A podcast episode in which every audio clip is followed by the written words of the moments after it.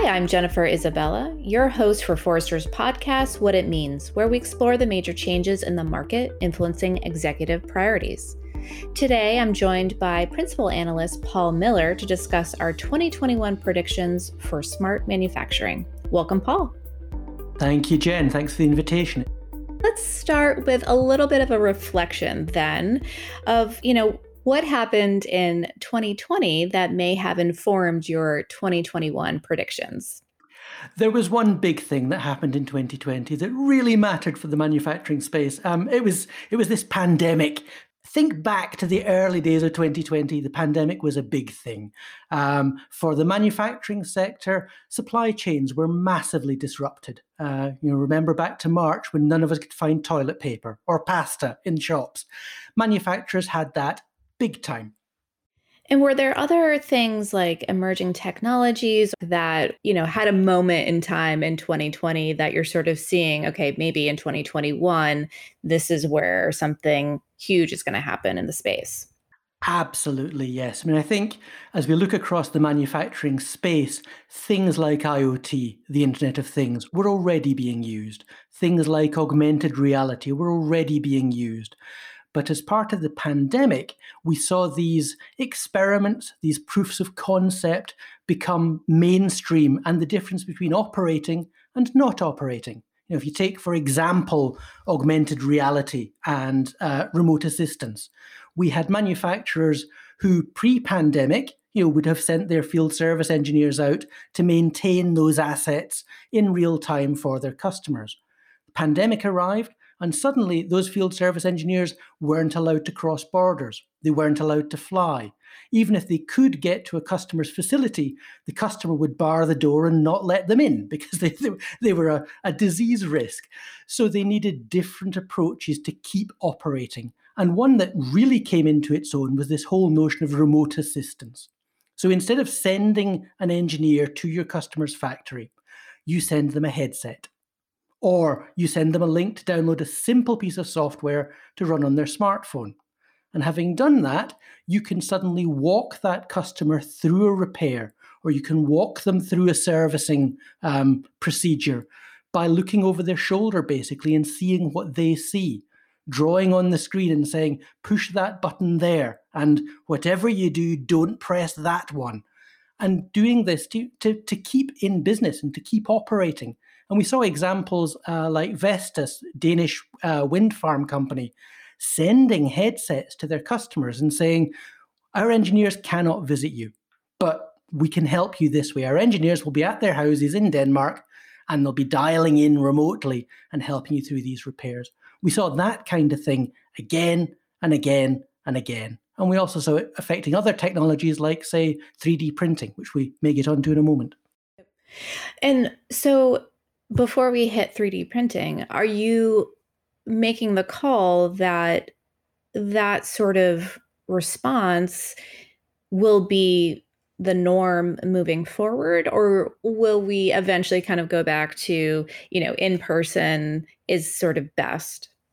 I think it depends on the technology, but one of the things we were absolutely making the call on is that there were a number of technological responses that allowed organizations to keep operating in March, April, May, and through now to December. Some of those were, a panicked knee-jerk reaction that all of their users probably say, I hope I never have to do that again. Others of them were better. And you look at things like field service, which we were talking about. The assumption back in January of 2020 was that the way a high-end, high-class industrial manufacturer services its customers is to send a person. And that person turns up, neatly pressed shirt, neatly pressed overall, shiny boots with the company's logo on their chest. And that's gold standard service.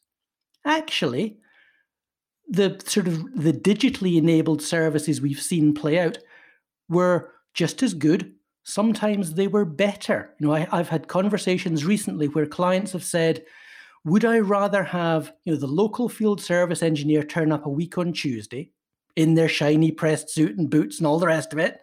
Or would I actually like to have the expert who designed this thing on a video call this afternoon. You know, which would you choose? And the assumption, I think, you know, very much was if companies had tried to move this way on their own, their customers would have assumed they were trying to cut costs and cut corners, whereas actually, because we were forced to do it, we found that actually it works pretty well. And I think this is one of those changes that is not going to go back. Clearly, sometimes an engineer will turn up at your site, but 80, 90% of the time, this may be the way to get the job done faster, cheaper, and most importantly, better. Right. Better for the customer. Yeah. And they didn't know that that could be better. So that's an interesting point to make. So let's dig into 3D printing because you started to go there. What's happening in the space and sort of in 2020, maybe that will be informing 2021 and beyond. And again, I think it was one of those, you know, emergency responses. I'm sure, you know, wherever you're listening in the world, you probably saw, you know, a newspaper headline in March or April, someone near you was 3D printing PPE, you know, medical protective equipment. Schools just down the road from me were doing it. My local university was doing it. Their engineering department was printing visors and then working with local schools to have them disseminated out to people who needed it. So, you know, for my daughter, it was quite a nice way to get involved and actually, you know, do some good. The point, though, is, you know, 3D printing doesn't necessarily scale. And so this particular example in Hull, you know, the university was 3D printing in the early days as an immediate emergency response. They then kept 3D printing to iterate those designs and work out, you know, the best, most efficient way to, you know, produce a face mask. But then once you've got that model working, it doesn't actually make sense to keep 3D printing thousands of those. You take the design, you take it to a traditional manufacturer and say, you know, can you injection mold this like you would have done in the past? So recognizing that, you know, 3D printing has its place, but it's absolutely not the answer to every problem. And so that's another one of those examples where, you know, the immediate emergency response in March isn't necessarily how you keep doing it sensibly at scale for the long haul. There was an example, I think, in the Wall Street Journal back in April, you know, where a doctor in the States was saying, you know, we're working with local schools and universities to get the stuff early on, but we're only doing that because we can't bring it in bulk from our usual suppliers in India, Vietnam, China, or wherever it may be. As soon as those air routes open up again, I'll take the cheaper, you know, solution that's coming in from abroad. But allowed some agility, some innovation and iteration to your point, right? So, you know, it's saving costs on one end as well, but also kind of responding quickly and with that agility. Saving costs. And most importantly, in March, it was saving lives. It was giving those medical professionals the protection they needed because they couldn't get it quickly enough any other way. Yeah. Well, and, you know, you sort of touched on this a little bit, but obviously supply chains were heavily impacted in 2020. So what is the work thinking that's being done? You know, what is the call that you're making around supply chains and supply networks in 2021 and 2022? I think the big thing is certainly that shift you kind of alluded to in the question, the shift from a supply chain to a supply network. And fundamentally, manufacturers, retailers, and everyone else have constantly been trying to balance a few things in their supply chain. They've been trying to balance cost, reliability, efficiency, predictability, and a range of other factors. And I think, you know, the general impression is we probably skewed too far towards cost. It was about getting stuff as cheaply as possible. And so you had potentially very brittle supply chains. You were bringing things in from Southeast Asia, nothing wrong with that, but you were choosing a single provider in Southeast Asia and a single route to get them to your market in Europe or North America. And that was all about optimizing cost. As soon as you have something like a pandemic, or as soon as you have something like a tropical storm, or, you know, anything else that can have a detrimental impact on that supply route, it breaks. and it breaks sometimes quite catastrophically and quite unpredictably. We've been seeing this for a long time. And I think, you know, it then touches on to some broader conversations we've already been seeing around supply strategies, the shift from getting everything just from a single source towards multi-sourcing, to give you some flexibility, to give you some resilience. That carries through and becomes more important because of the pandemic. We also then see, you know, growing interest in nearshoring some of those capabilities. Instead of getting everything from the cheapest source on the other side of the planet, let's recognize that actually sometimes it makes sense to source locally in the first instance, and other times it makes sense to have a local backup, which may be more expensive because labor costs are higher, but you need to have it ready to go so that if your traditional supplier is cut off for some reason, you're able to switch and pick up the phone and get someone local to step in and fill the gap. And all of that relies on data fundamentally. It relies you to be able to understand what parts you need. It relies on you being able to understand what you're going to need today and tomorrow and next week to start making sensible predictions about where you're going to source stuff from. So you're not holding more stock than you need to, but also so that you're not too dependent on that single airplane being able to land at the airport tonight. So having visibility into what goes on there. And then sometimes beginning to share that data with peers, competitors, and other players in the supply chain so that you're able to, you know, identify problems up front and potentially say, you know, a particular supplier we've been working with is seeing a drop-off in quality. So maybe we want to look elsewhere. Maybe we want to inform others to look elsewhere too. And so we're seeing growing interest in sharing that data through various networks to allow everyone to be making those informed decisions. It strikes me that there's a different skill set to be needed to support that transition from your traditional supply chain to this thinking of a network and being informed by data. So talk a little bit about that sort of the talent component of that prediction that you just mentioned. It's huge. Yeah, you know, talent comes into all of these, of course. You know, the ability to reskill and upskill a workforce is critically important. And in this supply chain space, yes, you know, it's not just about managing a single supplier. It's not just about optimizing everything for cost, as we were saying earlier, but being able to bring in some of those data science skills, being able to bring in, you know, some of that ability to forecast and predict what might happen, but also actually, you know, bringing in perhaps increased accountability and flexibility down on the plant floor or down on the loading dock, you know, rather than saying the computer says you must do X, Y, and Z, allowing that plant manager or loading manager or supply chain manager to take a little bit of responsibility and creativity and say, we're facing an unexpected problem.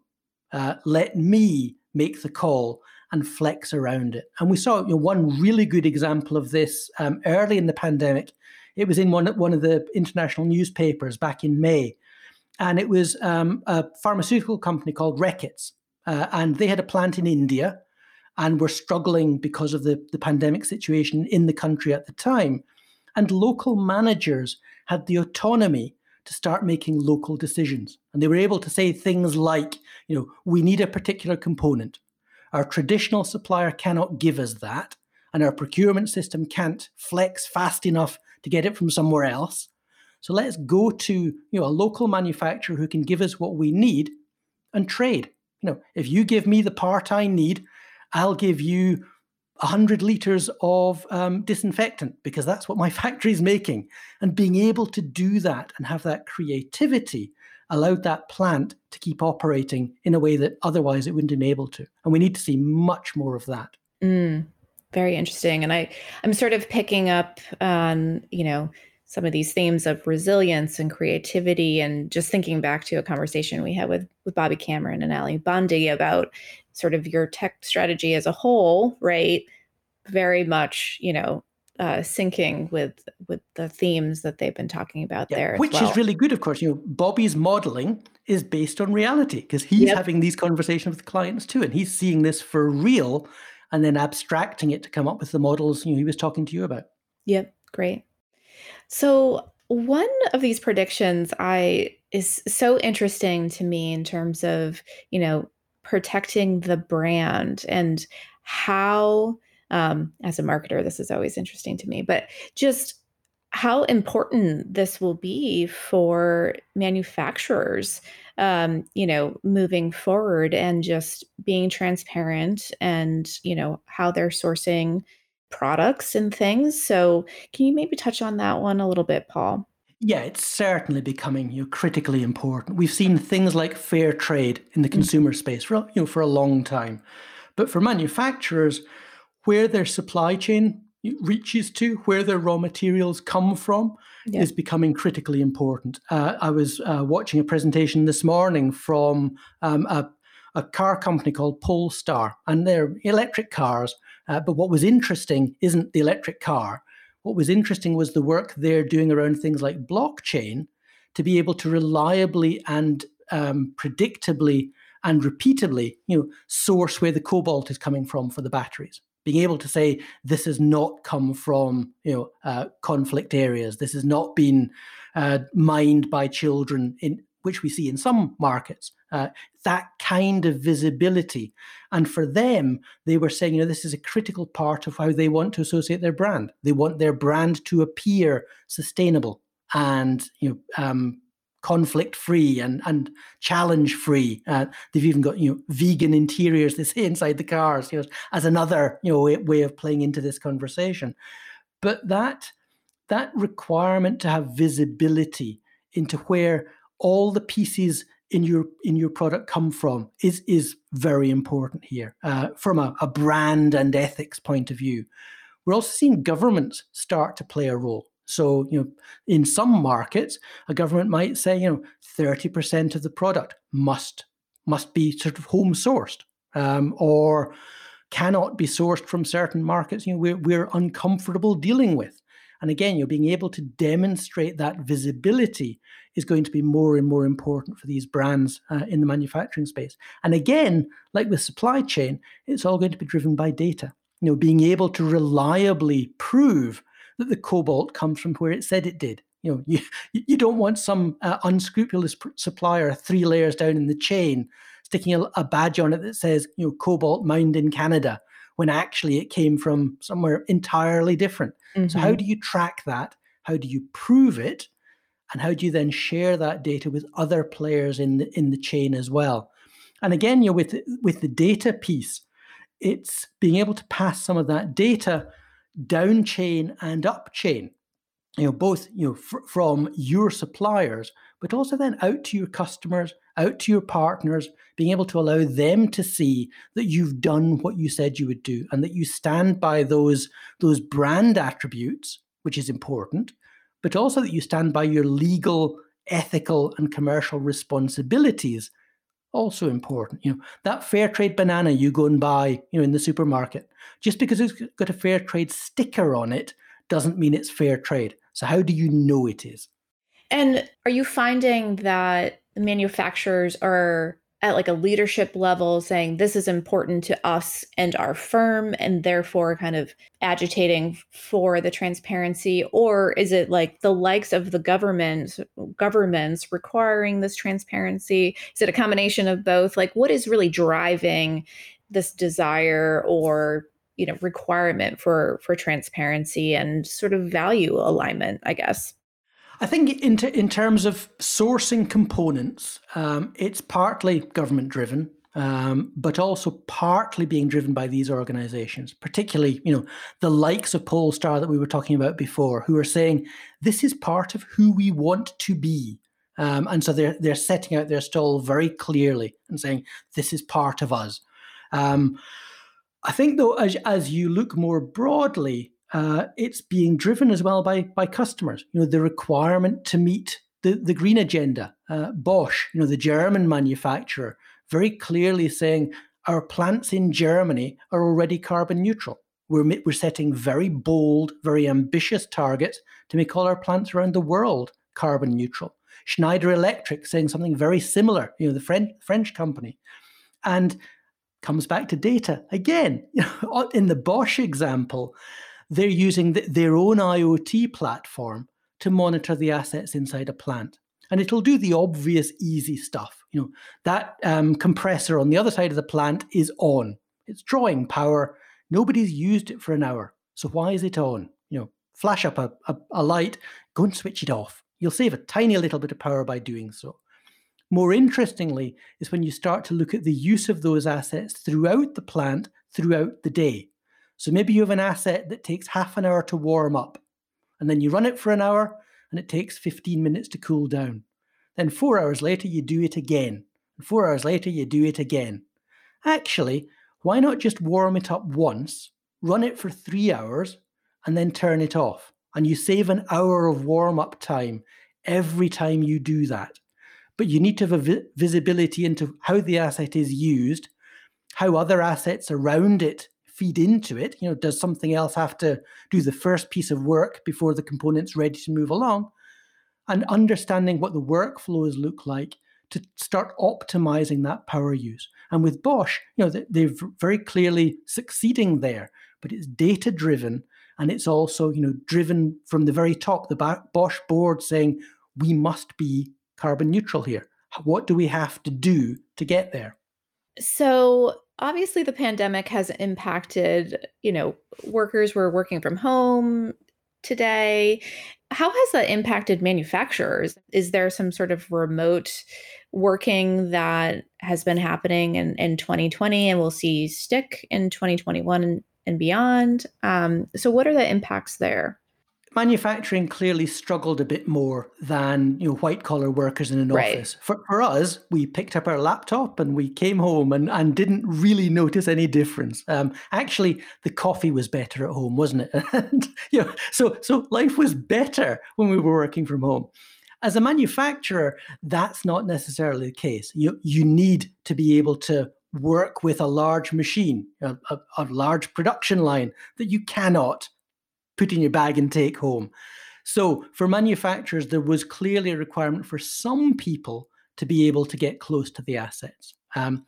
However, what we found was, real interest in connecting those assets. So again, back to IoT, the Internet of Things, to give you remote visibility into what those assets were doing, and to give you some ability to control those assets from afar as well. So if it's simply starting and stopping a process, you can do that at the push of a button remotely once those assets are connected. There may still be a requirement for some people to get in close to the assets to replace consumables, to do servicing and maintenance, those kinds of tasks. But you're reducing the number of people that have to be in the space, which makes it easier to manage things like social distancing. We're also seeing growing interest in automation. Both in terms of the physical automation, robots, but also software automation. So things like RPA, robotic process automation, to try to standardize and streamline some of those processes in software.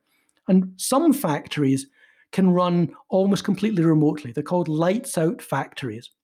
And one example of that is a Chinese maker of robots called FANUC. And their robot factory is run by robots, which is partly good PR, but also an interesting way of delivering those processes more efficiently. And some manufacturing processes lend themselves to that better than others. So where we are at the moment is manufacturers of all kinds switched to remote monitoring very quickly during the pandemic. They'd all been buying machines that could be remotely monitored and remotely controlled for years, but a lot of them didn't actually switch them on. They didn't, because there were people in the plant, so why bother? So they flicked that switch and gave themselves remote monitoring and an element of remote control. What they're now doing is trying to understand how much of that sticks. How much can you change a process to reduce the number of times a human has to touch anything? How much can you let robots do most of the work?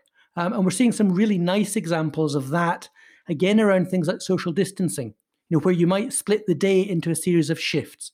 And the first shift is operated by humans, much like they would have done it last year. Then you have a second shift where the robots take over, and they can do those standardized, repeatable, safe things, that a robot can just repeat the same task over and over again. And while they're doing that, other robots are walking around the factory, and they're spraying disinfectant, and they're shining UV light, and all these other things to disinfect the space. And then the next shift, the humans come back in. The factory has been cleaned, so it's safe for them, and they can then do all those human tasks that the robots aren't very good at, picking up the mess the robot made, servicing the asset, preparing things for the next robotic shift. And this sort of intersection between the two, I think, is potentially a model that sticks longer term. So as you're looking to 2021, and obviously speaking with clients and helping them prep for the year ahead, what's the kind of 1 to 2 things that you are saying this is table stakes, must have for your thinking, for your strategy, for your operations and in 2021?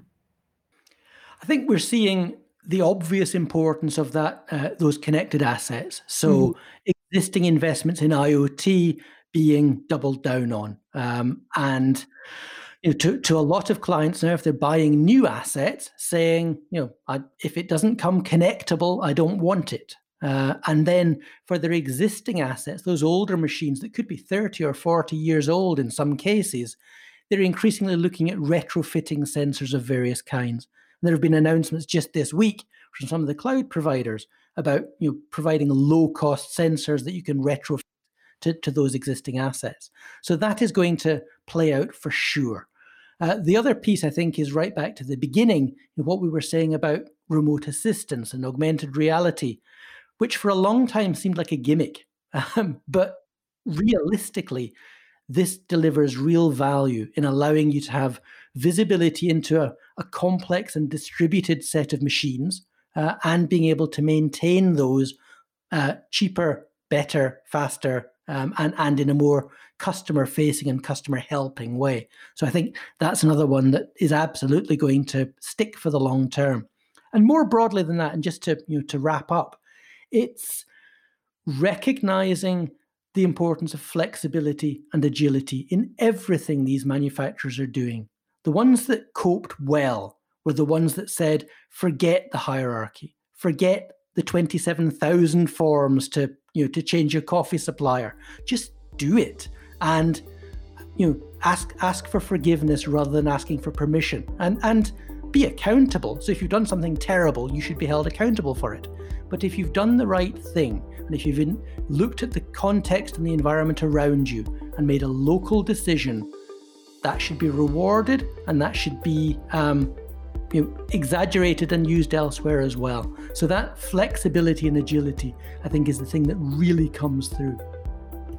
Excellent. Well, thank you for joining us today, Paul. Thank you.